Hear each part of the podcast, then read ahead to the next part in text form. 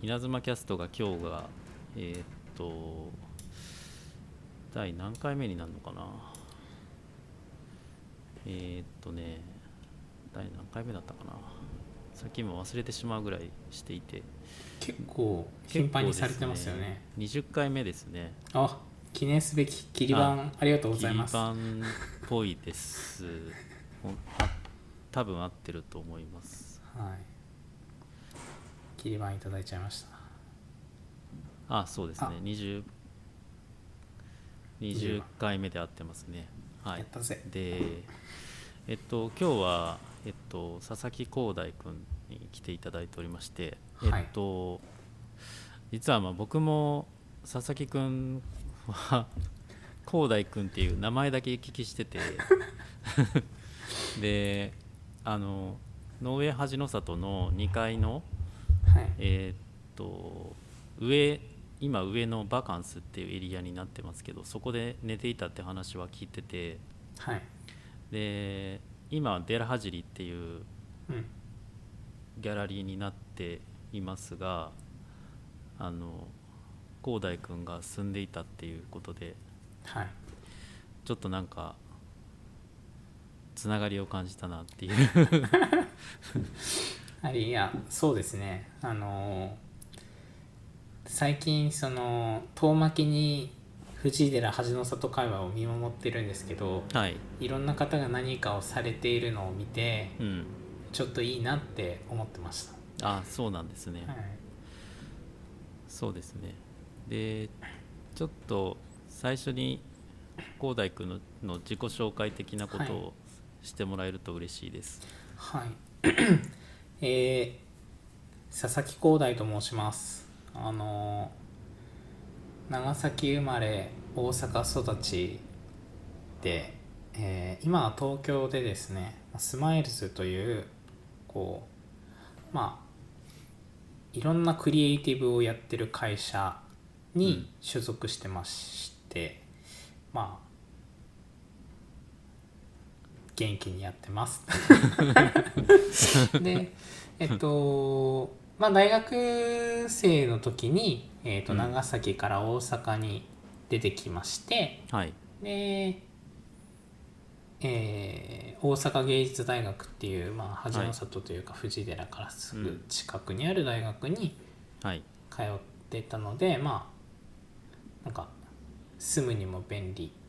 通うのも便利みたいな感じで藤寺に住んでたっていうところが、まああありますあただちょっとす住み始めたきっかけは特殊なんですけど、まあ、ちょっとその話はおいおい、ーそうですねはい、後でもいいですはいなるほどじゃあ今は東京にお住まいってことなんですかねそうですねですよねであれかなちょっと今ちょうどその収録を、はいその広大君が寝ていたであろう場所はいって 撮ってるんですけど、はいなんかあの1階に落ちたことあるってなんか聞いてるんですけど本当ですかえっと本当ですあ本当なんです ねえっと今井上さんがいらっしゃるのははいもともとボックスワンと呼ばれていた、はそうですね、えー部屋というか区画うんでして、うんえっとそこのまあ1階と2階を借りて住んでたんですけどはいまあめちゃめちゃ酔っ払ってる 時にあのこれもちょっとね尖った作りをしてるんですけどはいはしはしごというはしごで上に上がらなきゃいけないはい仕様にしてて、ではいそのままはしごから落ちて、うんまあ、かかとを折るっていうあ の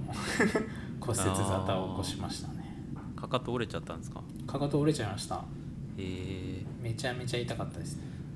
それは痛いですねじゃあ即あれですね病院に行ってとかですね病院に行きましたしなんかまあ折れ折れてるだろうなとは思ってたのではいまあ行って治療してもらって、まあ、松葉杖ついて帰ってきたんですけどその後そこでどう暮らそうみたいな感じで はい結構いろいろ試行錯誤しながら、まあ、片足使えないので、う腕力だけで、うんそのはしごを登ったりとかしてああそっか暮らしてましたじゃあ本当大変ですねそうなんですよねまあ面白かったんですけどねうんでも面白いところですよねなんかとてもここに人が住んでたんだっていうのがちょっとなかなか想像がつかないんですけどそうですねなんかそのまあ藤井寺に住み始めたきっかけにもつながってくるんですけど、うんまああの藤井寺のフィクサーと呼ばれるはい西村さんがはいとの出会いがまあすごい大きいきっかけではあるんですけども、うんうんうん大学の先生に呼ばれて、はいまあ、道明寺の駅前にある居酒屋さんに行ったんですけどもはいそこに西村さんがいてうんうんで西村さんが僕に僕にっていうかまあその芸大生としての僕に なんかその藤井寺とか恥の里とか道明寺に芸大生に住んでもらうにはどうしたらいいのかみたいなおーその芸大生があんまりその何でしょう岸とか岸っていう、まあ、大阪芸大の最寄り駅にはい住んでるとかははい多いと思いますし古市も休校休校でしたっけ、休校準休かな準休か、うんまあ、が止まるので、えっと、すごい便利だしなでもちょっとこう道明寺八の里あたりははいあんまり人気がなくて飛ばして富士山に住まれちゃうみたいな そうその辺にちょっと誰か住んでほしいんだよねってなってうんでちょっと当時まあいきり大学生だった僕はいやもうこんなんそんなのあのこういう物件にしたらみんな住んでくれますよみたいなちょっとこうはいプランをさらさらっと書いたんですよねあそしたらーうん3ヶ月か4ヶ月後ぐらいにうんなんか作り始めるって話が来てはいマジかみたいなえー、で、まあ、その時に構想したのが、うんえー1階は制作スペースだったりギャラリーとしてうんうん使えて、うん2階に、まあ、住むみたいなうんうん感じの構造だったんですね。うでんうんそれで試試作的に今井上さんがいらっしゃるそのボックス1と呼ばれる角と、はい井上は端の里があるボックス2がうんできた、ああそうだったんですねはい、えあえうんそう、うんそのはー、ずでもす今もあのシャッターかなはいにボックス1ボックス2って書いてありますけどねそうですねなんか僕のイメージではこう、はい芸大生の秘密基地みたいな感じでああそこっうちょっかとこうサンダーバード的なことをイメージしてたんで すけどあーサンダーバードみたいな、あー確かにそういう感じしますねはい、うんでまあねそうで結構尖った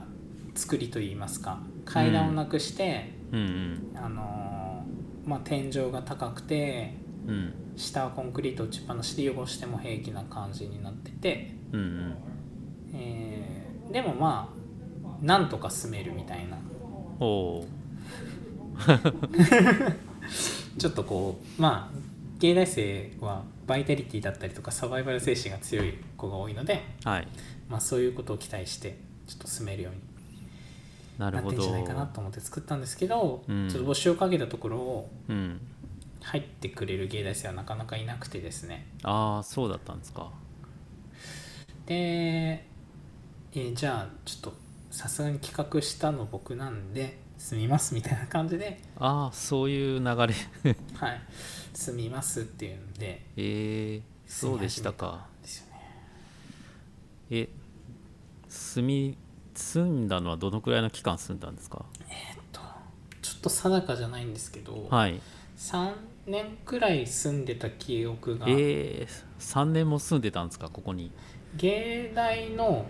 はい2回生の頭うんか、うん、2回生ぐらいから住み始めた記憶がありますおおでまああのそれまではこれまたちょっと芸大の近くのですね、はいまあ、あの南河内郡というところに、うんまあ、学生寮みたいなところに住んでてうんうんそこはすごく普通の学生マンションで快適だったんですけどはい 退去っていうことでで、そう そうかまあ、そこに住み始めた感じですねうーん最初は普通に住んでたんですよ1階もちょっと生活スペースにしてはいで2階も、うん2階もまあ荷物置きと作業スペースみたいな感あ普通にしてますねじにしてしてたんですけどちょっと、はいもったいないかもと思ってうんあのちょっと話が前後しちゃうんですけど僕がもともあの僕が通ってた学科がはい芸術計画学科っていう学科でしてああはいまあ、そこはちょっとこうキュレーションだとか展示企画とかはいいわゆる学芸員さんだったり、うんえーそういう展示家を手掛けるプロデューサーを育てるみたいな学科だったんですね。あでまあその3年生ぐらいになった時にあうんうんなんか実践がなんかちょっとこう伴いにくいなと思っていたのなんていうあしー展示会場を借りて展示会企画してとか結構大変なのと。うんうんあとは周りでもこう展示会場高いし借りれないみたいなことが多くてはいじゃあ僕ギャラリーやったらいいんじゃねと思ってはいギャラリーより始めたっていうのが3回生頃3回生3回生はうんい大学3年生の時にやら始めたんですよねなんかあれですかねそのよく言うその僕はその例え話でよく使うのが頭と手っていう話なんですけど、頭を使うのと同時にその手も動かすっていうのをはいはい両方大事かなと思っててそうですねその僕がそのさっきお話聞いて想像したのは頭を使う割合が多かったのかなとか。そうですねなんかやっぱまあ言っても大学生だったのでお金とかあんまなかったんですけどはい、でもちょっとこうまあ動いてみないと見えないこととかうんやってみないと分かんないこととかもたくさんあったのでうんうんでちょっと一人でやる勇気はなかったんで当時2個下のなんかちょっとやる気があるはい子を誘ってはい2人でギャラリーをやり始めた、ああそうだったね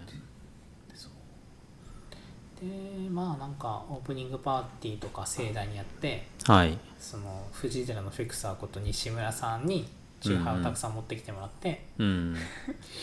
まあ、盛り上げてもらいうんでそこからまあ2年2年弱ぐらいギャラリーをやってほましたねなんか大学卒業してからも1年ぐらい続けた感じうであしたそうだったんですね、はいへえ広大くんがギャラリーをしてたんですねそうなんですまあ住人兼ギャラリストみたいな、ああ12件そういうことですかはい、なのでこう、うんあんま私生活とかはなかったっすね、おおそうですか質問で「ギャラリーに名前はありました」っていうふうに来てるんでちょっとお答えすると「パスティス」という名前をつけておりましたパスティスはい今でもちょっとウェブは実は生き残ってて、おそうなんですかはい、見ることはできますなんかちょっと中途半端な感じで はい残っちゃってるんですけど、はい、ああそうなんですねえー、それも初耳ですそうなんですよ、うんなんでデラハジリの前身とも言える感じですねいや全身でしょう まあそうですよね第1号が広大くんなのかなまあそうですねまあものづくりの作家さんとかは、うんその当時えっとこれもちょっともうリスナーの方はご存知なのかもしれないですけどこうサトニアの箱エリアうんにはいらっしゃったので、はいまあちゃんとしたギャラリーとしてのお店は僕が初めてだったのかな、うーんそっか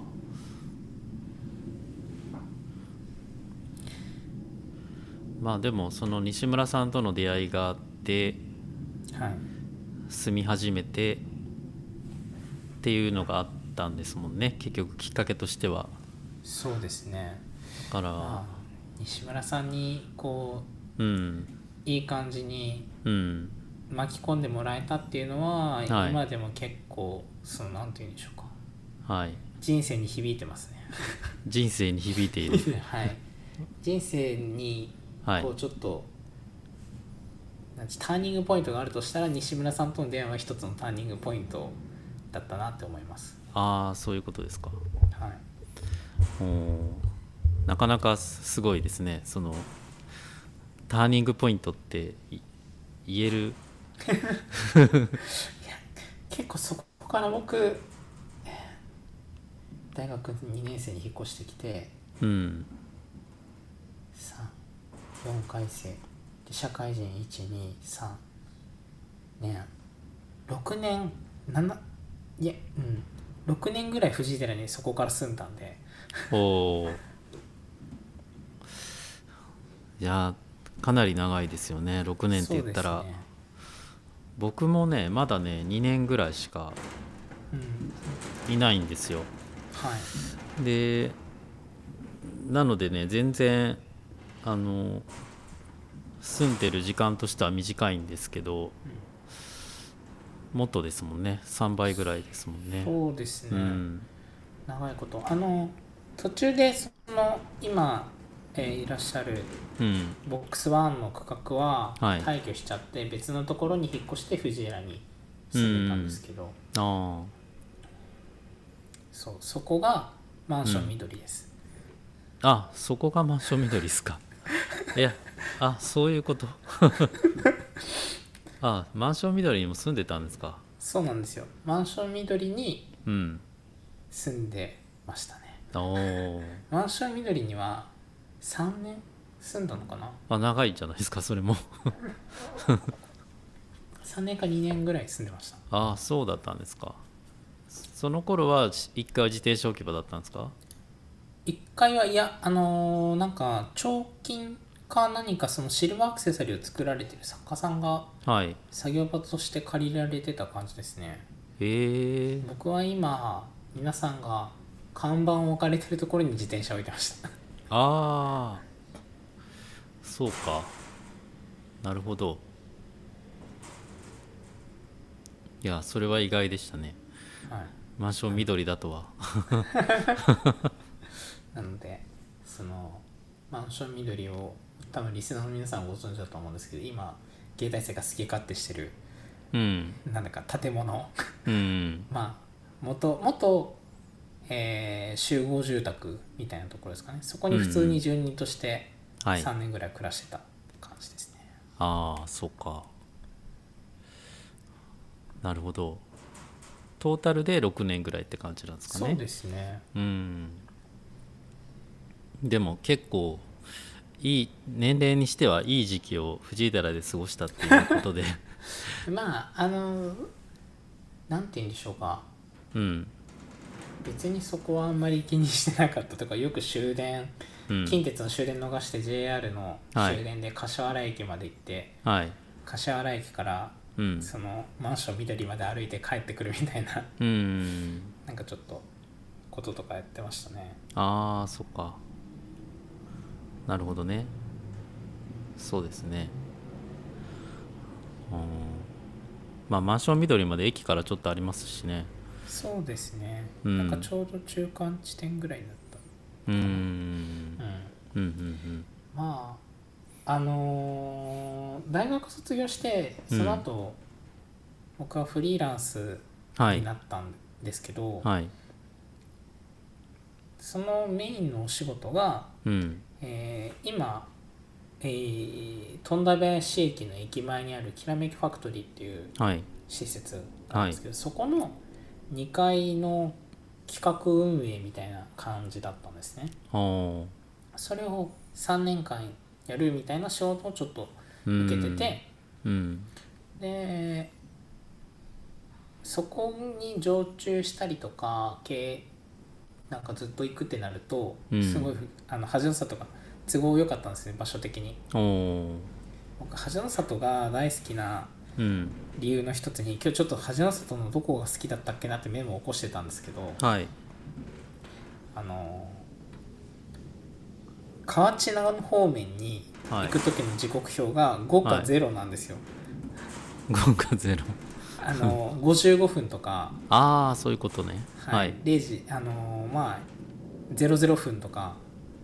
うんなんかすごいね分かりやすくてうんやばいあのなんでしょう計計算しやすかったあと10分で出なきゃなとかあとああ5そういうこ分で出なきとあゃなあ、はい、なるほど通勤しやすかったんですよね、うん普通に大学生というか恥の里に住んでない時はなんでこんなとこに泊まるんだよみたいな気持ちだったんで すけど恥の里いらねえよと思ってたんですけど恥の里住み始めるとめちゃくちゃ便利でしたね藤井寺にも一本だし、そうですようねん、うんちょうど準急がその藤井寺から泊まりますよね確定そうでなんですよね大な変ありがたいのでとってもありがたいなと僕も思ってますけどそうなんですよね恥の里住むにすごい便利な実はすごい便利な場所なんですよねそうですねなんか意外とその便利さに気づかれていないかなという気もしますけどねうんあの例えば大阪市内に住んでる人とかうんから見た時に、藤井寺恥の里界隈のことがどう見えてるかは僕はちょっとよく分かんないですけど、うんうん、意外に意外に便利な場所なのでは っていう、そうなんですよねなんうかん意外に便利でうん、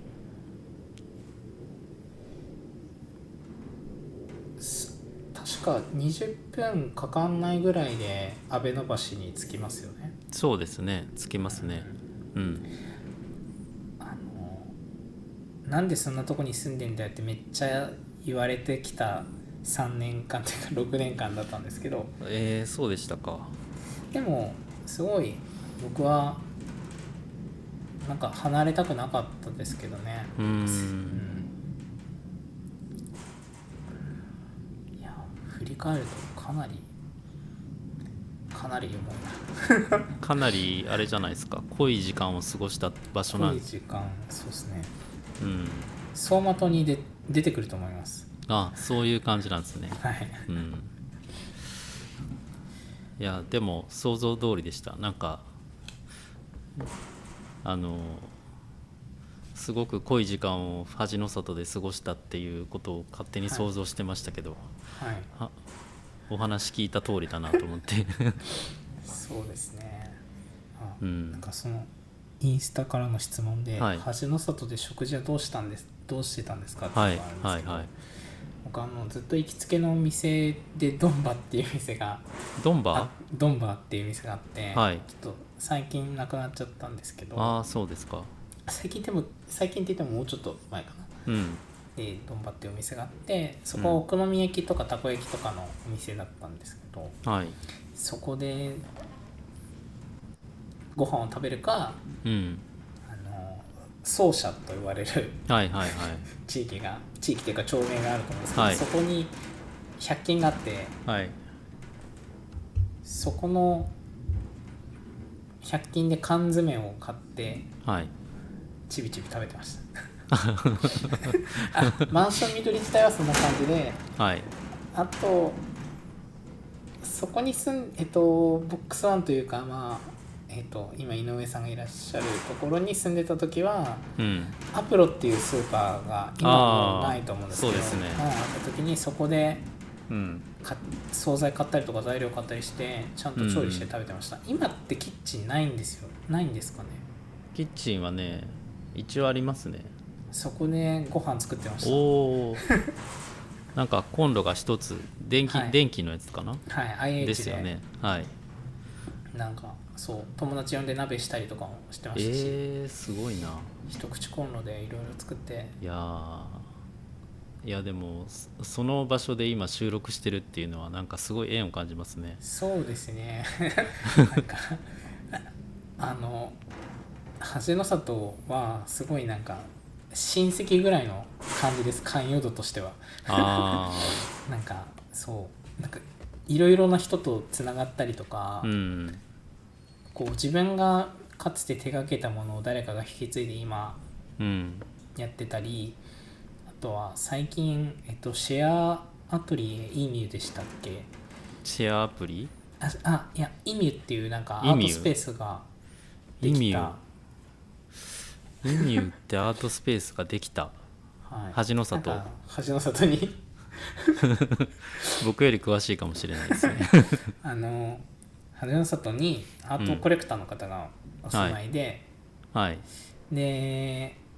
その方がそのあどこか知にってる行かわれちゃうのか知なってるわうん知ってますね知ってますか、はい知ってます知ってますはいそこが意味なんですけどそこをなんかまあ芸大生向けにうんこう、オープンにされて、はいされ始めたのかなはいはい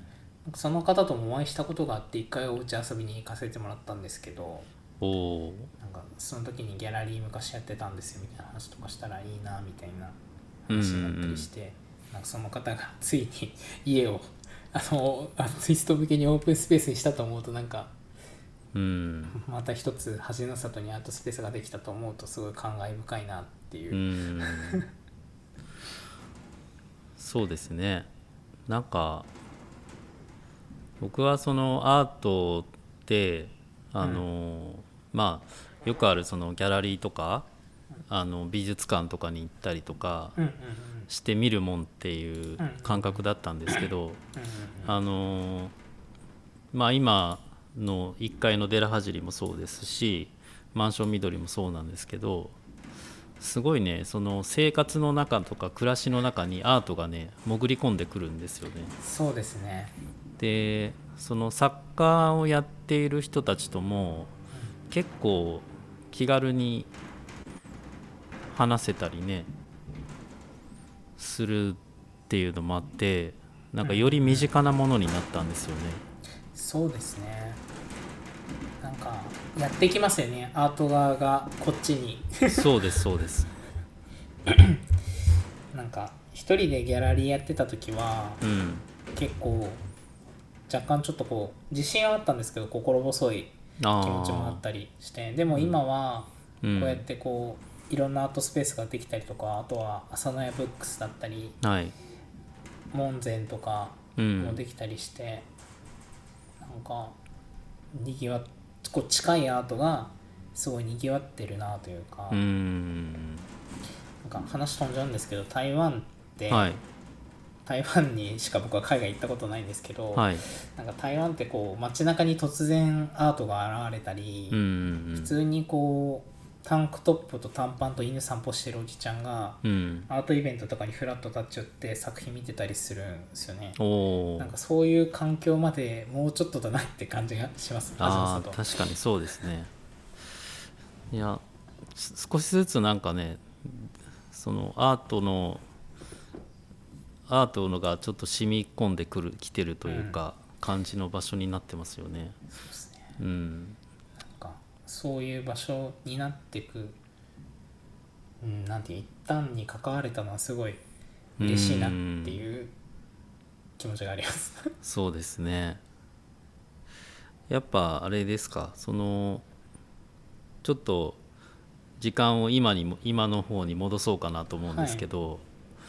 恥の里に暮らし暮らしていたとか大阪芸大に行っていたとかっていう当時のことってはい今の仕事とかでなんか影響ってしてるんですかいやめちゃめちゃ影響してますね ああそうですかうんなんか えっとアートとかのうんお仕事をがっつりやってるわけではないんですけどクリエイティブっていう畑にははいずっといまして、はいこうなんて言うんでしょうねまあ極端な例でいくと、うんそんな簡単にできるもんじゃないっていううんことというをなんか実感を伴って話せたりだとかはいするし、うんうんあとはアーティストの方とコミュニケーションを取る機会っていうのはうんまあそんなたくさんあるわけじゃないですけどやっぱりそのなんかこういうふうに展示してるのかっこいいですねとかうんそういうまあ普通の話ですけどできたりとかするっていうのは、はいうん、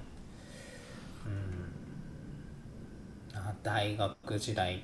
とか藤井寺時代に培ったうんところっていうのは結構でかいのかなうんなんかすごい先ほど頭を使ってたみたいなは話いだと思はういんですけどはいはいめちゃめちゃなんかいろいろ考えてた時期だなって思いますうんなんかインプットよりもはいアウトプットと自分の中でのこのその考えのループみたいな時間ああがすごい長かったっすねうん修行というかちょっとこうフジテレビにこもるみたいなだああ そういう感覚ったかもしれないですねうんまあでも修行まあ学生だからそういう時間を過ごしてもいい時間ですもんねそうですねねうんあとなんか僕は結構人とコミュニケーションを取るのがこう自分からこう声をかけていくっていうのは結構苦手ではいまず自分に興味を持ってもらうみたいなちょっとなんかややこしいんですけど、うん話しかけてもらえる方がうん楽というか話しかけてもらえたら喋れるんですよあなので誰かに興味を持ってもらえたりだとあか、うん逆にちょっとこううん実はこういうのがあってねやってみないみたいなは話しかける材料みたいなのをうんちゃんと作れる方がこうんうう、良んよくて1回生とかの時には何もなかったんであんまりこう学内で友達とか多くなかったんですけどはい2回生とか3回生の時にまあギャラリーとかの活動し始めた時にはやっぱりギャラリーやってるのでうんこういいなと思う作品を作ってる学生とかにちょっとうはいちで展示やってみないですかみたいな話とかしていけたり、うんうんうんギャラリーやってるって聞いたんですけどみたいな感じで声かけてもらったりとかして、うんすげえありがたかったっすねうんやっぱ西村さんすげえな西村さんすげえなって出ましたねなんかうんいやでもその西村さんの発案でね新しくできたこととかもあるでしょうしそうですね、まああとはそこに乗っかって実際に動いた広大君とか含めて、そういう人たちもねいいて両方いるからできたのかなって気がしてますけどね。そうですねなんか西村さんが求めていることとうん僕のやりたいことがうんマッチはしてたんだろうなと思いますああそういうことね。学生とかをうんまあこの町に呼びたいっていうところと、うんえー何かその自分で好き勝手やりたいだったり自分のアイデアを形にしたいみたいなうん学生うんうんが組み合わさって結果今に至ってるのかなまあ西村さんはもともとその不動産だったりとか、リノベーションみたいなことをずっとされてたので、うんはい。まあ、その活動の過程に僕との出会いがあって、うんうんうん、今はマンション緑で好き勝手になんかインスタのコメント見るとしてるのかなと思うんですけど、うん そうですね。なんかいややっぱりいいおじさんだなって思いますなるほど。相変わらずやってんなって感じですそうですね。うん。あ面白い方ですね。はい。あとは、なんか、えっと、まあ、今の仕事にも、恥の里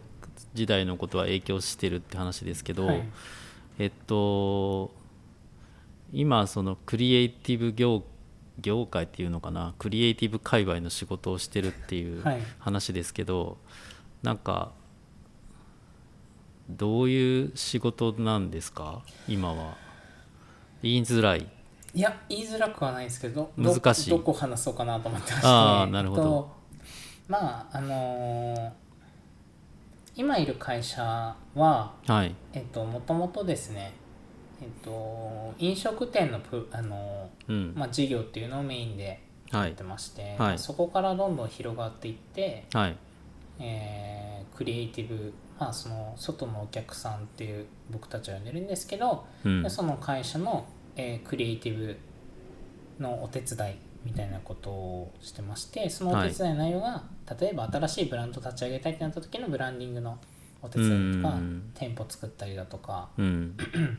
まあ、名刺とか、はいえーショップカードとかのグラフィックデザインやったりとかうんうんうんなってくるんですけど、僕はその中で結構うーん まああのそういうちょっと店舗系とは少し離れたはいキャラクターのブランディングだったりだとか、ほえー EC サイト作ったりだとか、うはいとかまあなんかちょっとこう大規模なその地域の、えー ブランディングといいますかその魅力向上プロジェクトみたいなこととかをうんなんかいろいろやってる感じであすね。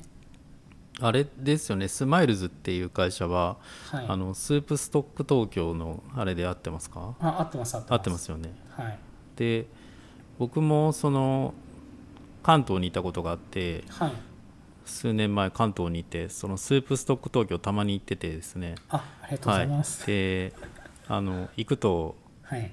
まあ女性がね非常に多いおあそ店うでですねで僕が行くとポツンと僕だけ男性みたい な感じだったんですけどとても好きで行ってましたねよくねあ僕も好きでよく食べてます。はいあのあの梅田にもありますけどね今ねルクアはいと、えー、は阪急三番阪急三番街かうんアベノのえっと地下地下というか阿部野にもあるのかなアベノにもあったなうんうんすみませんちょっと定かじゃないけどうんうんでも関東が割と多いですよねそうですねうんうんあアベノフープにありますうんはいはいはいマクドナルドの向かいかなああなるほどなるほどでその社長の、はいえー、と遠山さんで会ってましたはっけ、い富山さんですよねはいで遠山さんのこともえっとまあニュースとかで見たりはいあとはなんかその髪型とか特徴的じゃないですか、そうですねち ょっと変な感じですねそうですよねでファッションとかもちょっと変わってる感じで、目についてはいああなんか面白そうな人がやってんだなっていうふうに思ってましたねスープストック東京誰そうです美味しいなっていうだけじゃなくてこのこれってどういう人がやり始めたんだろうっていうのが気になって調べてみたことがあって、うんうんうんで遠山さんが出てきてうあんあこの人かなるほどって感じがしてました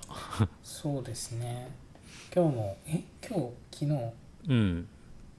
もう会社にフラッと来てはいどっか行っちゃったんです けどえっとうんそうですねまあかなり変わった仕事といいますかまあ、うん遠山さんだからみたいな遠山さん経由でなんて言うんでしょうねこう来るお仕事もいまだにたくさんあるんですけどもスマイルズとしてのお仕事も徐々に増えてきてて、まあうんアートっぽい仕事からデザインっぽい仕事までうん幅広みたいな感じですけどやっぱりその時にあったちょっとこうお客様の心をくすぐるようなうんことだったりまあ 会社の話になっちゃうんですけどうん単位が上がるっていうんですけど、うんやっぱりこうちょっとこう温かい気持ちになってお店を出てもらうみたいなうん要素みたいなのはしっかり残してうーですねんなるほどうんなんかそうですねまあ学生時代に正直あの、あそう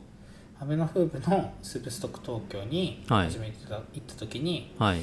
なんかすごいちゃんとしたお店だなというかクリエイティブにも凝ってて、うん商品も美味しくて何なんだここはと思ってうん旦那さんのことを調べて、はいこんなおじさんがやってんだからずっとスマイルズのファンって言っちゃったらあれなんですけどずっと気になっててはいで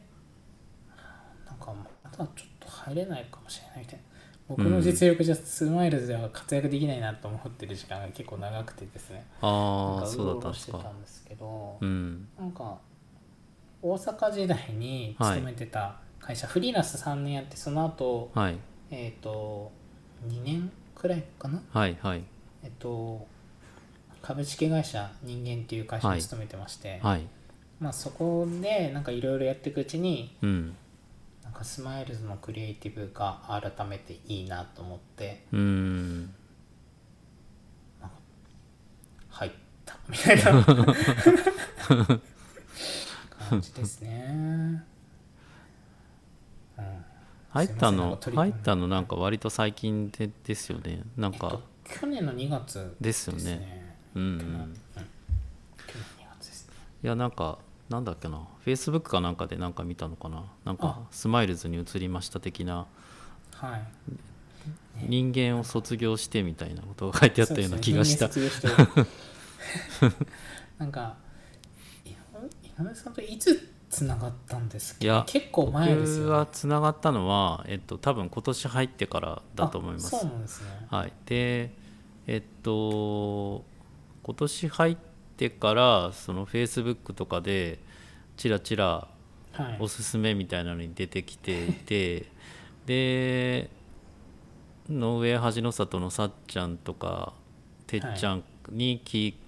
はいてみると、そうそうあのそこに住んでた人みたい な住んでたは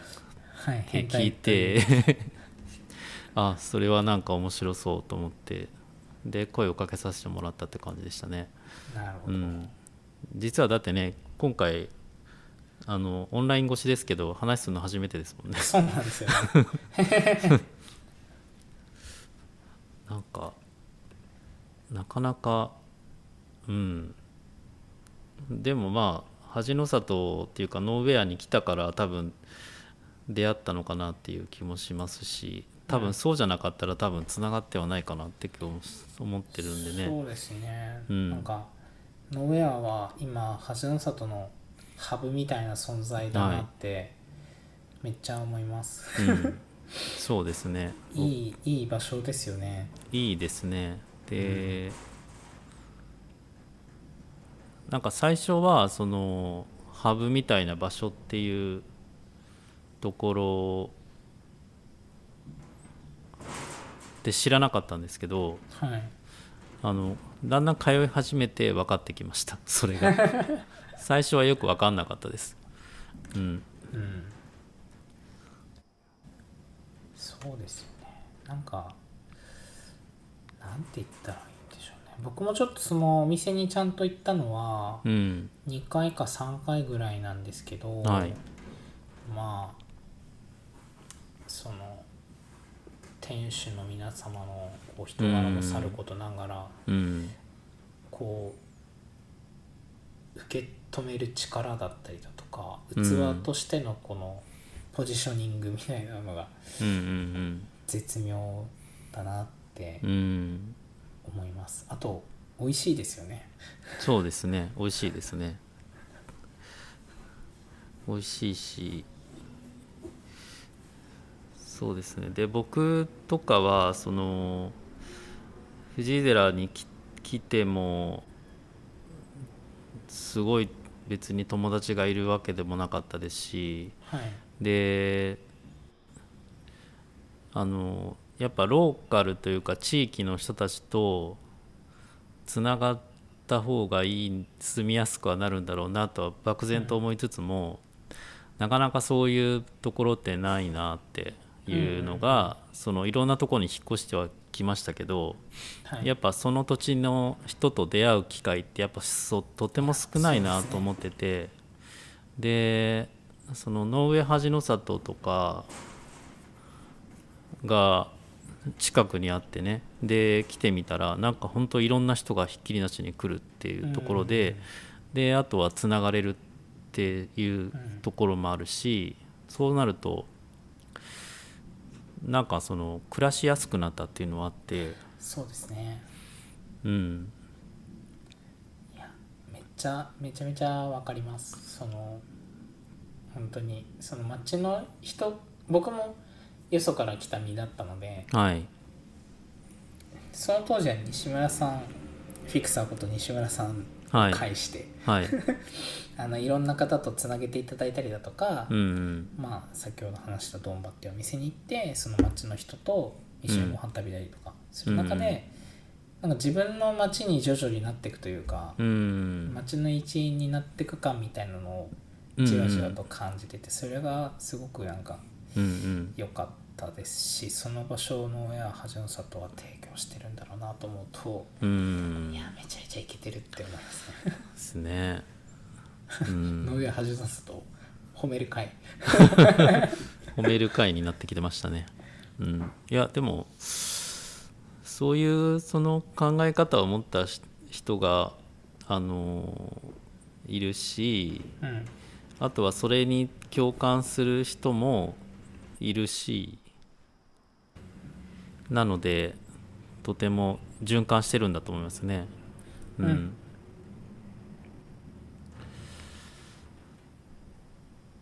なのでそういうところが面白いですね僕は感じてますね。そうですねうん、いやそうだとでこの稲妻キャスト自体も始めたのが1年ちょっと前なんですけど。うんうんあのハブスペースで出会う人が、まはあ、い毎日いるわけですよ、はいそしたらあの僕がまあ頻繁に来てるんだけどあのその人の話とかもちょっと電波に乗せてうんうんうん発信してったらあの見えるようになるじゃないですか。はいたらそしたらよりよりその恥の里が目立つ目立つというかなんかそのうんうんうん面白い人がいるよっていうのが、うんうんあの分かるかなと思っていて、で残念だなと思うのはその僕だけにとどめとくっていうのは残念だなと思ったんですよ。そうですねうん、で僕が動いたことで僕の中ではた溜まっていくけどはい他の人地域の人とかにはうんあのなかなか広まってはいかないだろうしっていうのもあってで僕ができることは何だろうって思った時にちょっとポッドキャストっていうのが浮かんでうんで始めてみたんですよ。うん、すごいいいいいいいなって思いますその稲妻キャストのうん存在も遠巻きにずっと拝見拝聴してました あのねなんかその今20人目僕で20人目っておはいは話いでしたけど、やっぱはいりその、なんて言うんでしょうね20人その地域に住んでる人を取り上げてうお話ししたりとか、うんなんて言うんでしょう内容じゃないじゃないですか、うん多分うんその何を考えているのかみたいなことだけでもうん発信したり音声として記録に残せるってすごういん尊いプロジェクトだなって思います。そうですねありがとうございます。なんか まああの頻度はそんなに多くはしてないんですけど、うんうんうんまあ月に1人か2人ぐらいですけど、うん、ぼちぼちやっていく感じですかね。うん、まあでも20回目切り番が来たので次はね、はい30回かなっていう目目標はね。いやうんなんかちょっとこう何人か集めてはい、切り番会みたいなのやるのはいいかもしれなああそうですねいいかもですねうんでちょっとまあ11月12月とか秋ぐらいにかけてはちょっと、まあ1年ぐらい経ってその1回しか1回だけしか出てないんですけど皆さん、いです。はい、あのその後どうですか的な話でちょっとあのその今気になってることとかみたいなはいのをはいちょっと一緒に話すみたいなうのーをんちょっと企画してます。えー、はいい、やいいですね。うん、なのでそういうのもね楽しいなと思っていて、うん、いやいいと思いますうんそうですね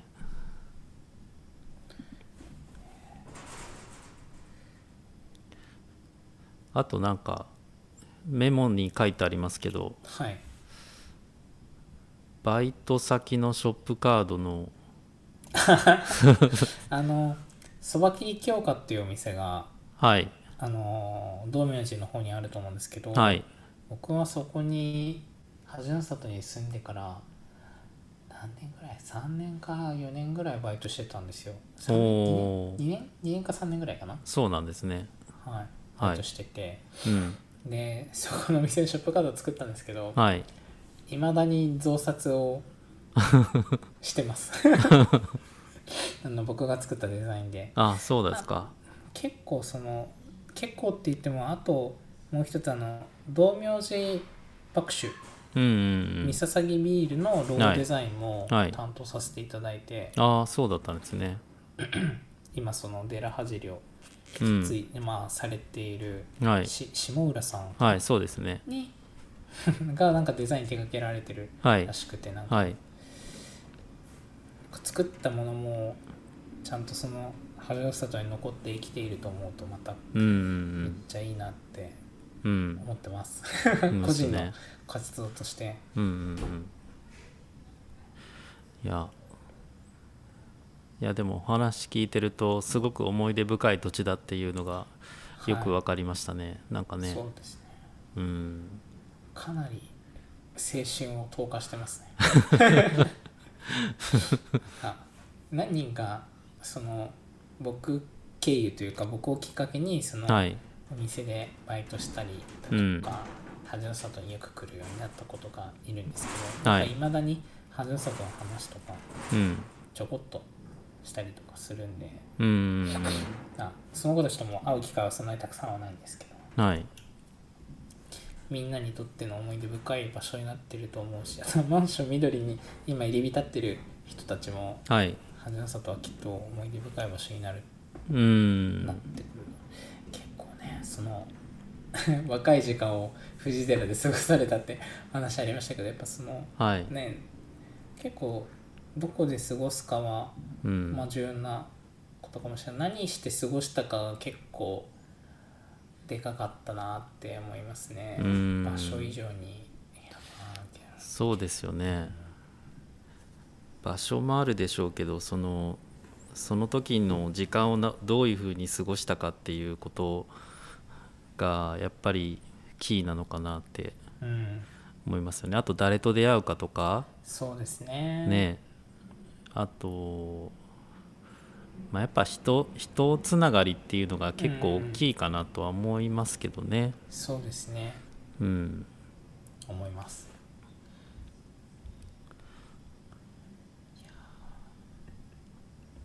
そうですね大体ね今1時間弱です ね話してる感じまであすねまあ話してるんですねまあまあ話してますね であのあれですねまあそろそろちょっといい時間かなと思ってるんですけど、質問とかもちょいちょいつまんでるんでないかなと思うんですがああはしごから落ちた人という説明していますとか来てますけどそうですねああれですね美容室僕あの恥の里を出てはいその後3年ぐらいはうん西区に住んでたんですけど、あ散髪はあはいそこのえっと野辺屋の向かいにあるはいロキエさんに行ってました、ああそうだったんですねええそうですか市内からはい買って、で、えーお店が開いてたらはい野辺屋でちょっとコーヒー飲んで帰るみたいなああそっか感じでやってましたえあとあパスティスをノーウェアのチーズケーキに入れてるとかおーなりこれはあれですねエモいエモいというかなんかつながりを感じま すねなんかえ面白いそうあの模倣するって意味のうー文言なんですけどんパスティッシュという演劇はいを演劇のその様式を真似ては生いかすみたいな、あそうなんですかへまあ、そえの学生時代はうん結構そのマネから自分のクリエイティブを生み出していくみたいなうん時期でもあったんでやっぱそういうちょっと、まあそういうことも受け入れる場所みたいな う意ん味合いでパスティスっていうのはパスティスねあとはそうですねノーウェー恥の里さんから古墳についてはどう思ってましたかっていう、古墳ですか古墳はなんか結構考古学とか好きなんでうんこうたまにじーっと見てましたねあうのん存在感やっぱすごい住んでて存在感すごいというか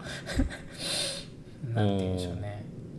やっぱパワーパワーを感じるってほどじゃないですけど気になる存在だったので、うん結構好きでしたねもうあの僕が住み始めた頃のはい八の里の駅前って今ちょっと丸坊主のは古墳いがあるとそうで思うすんですけねど、はいそこ木がぼうぼうに生えてたんですよそれは聞いてますはいえーその木がなんかなんかぼ生えてる時期の方が好きだったなとかあああそういうこと ああーでもあの恥の里の改札出てうんこう恥の里の改札って抜けたら方角が真西じゃないですか、ああそうですね、で夕焼けがすごい綺うん、は麗いで、はいはいはいなんかそれとこの古墳をセットでうん見れてた時結構良かったっす、ううんん古墳好きですよあー好きですかっていう話を、はい、そうですねなるほどでちょっとしそろそろし終わりにしようかなと思ってはいるんですけど、終わりましょはい、で、まあ、クリエイティブっていう仕事をされている広大君に聞くのもなんですけどクリエイティブって仕事とか今までの生きてきた中でなんかどんない位置にありますかっていうう一致ですか位置どういう一か位置にあるかとかどういうふうな感じなのかとかっていうのを難しいと思うんですけどなんかどんな感じで向き合ってるかとかでもいいですけどそうですねなんか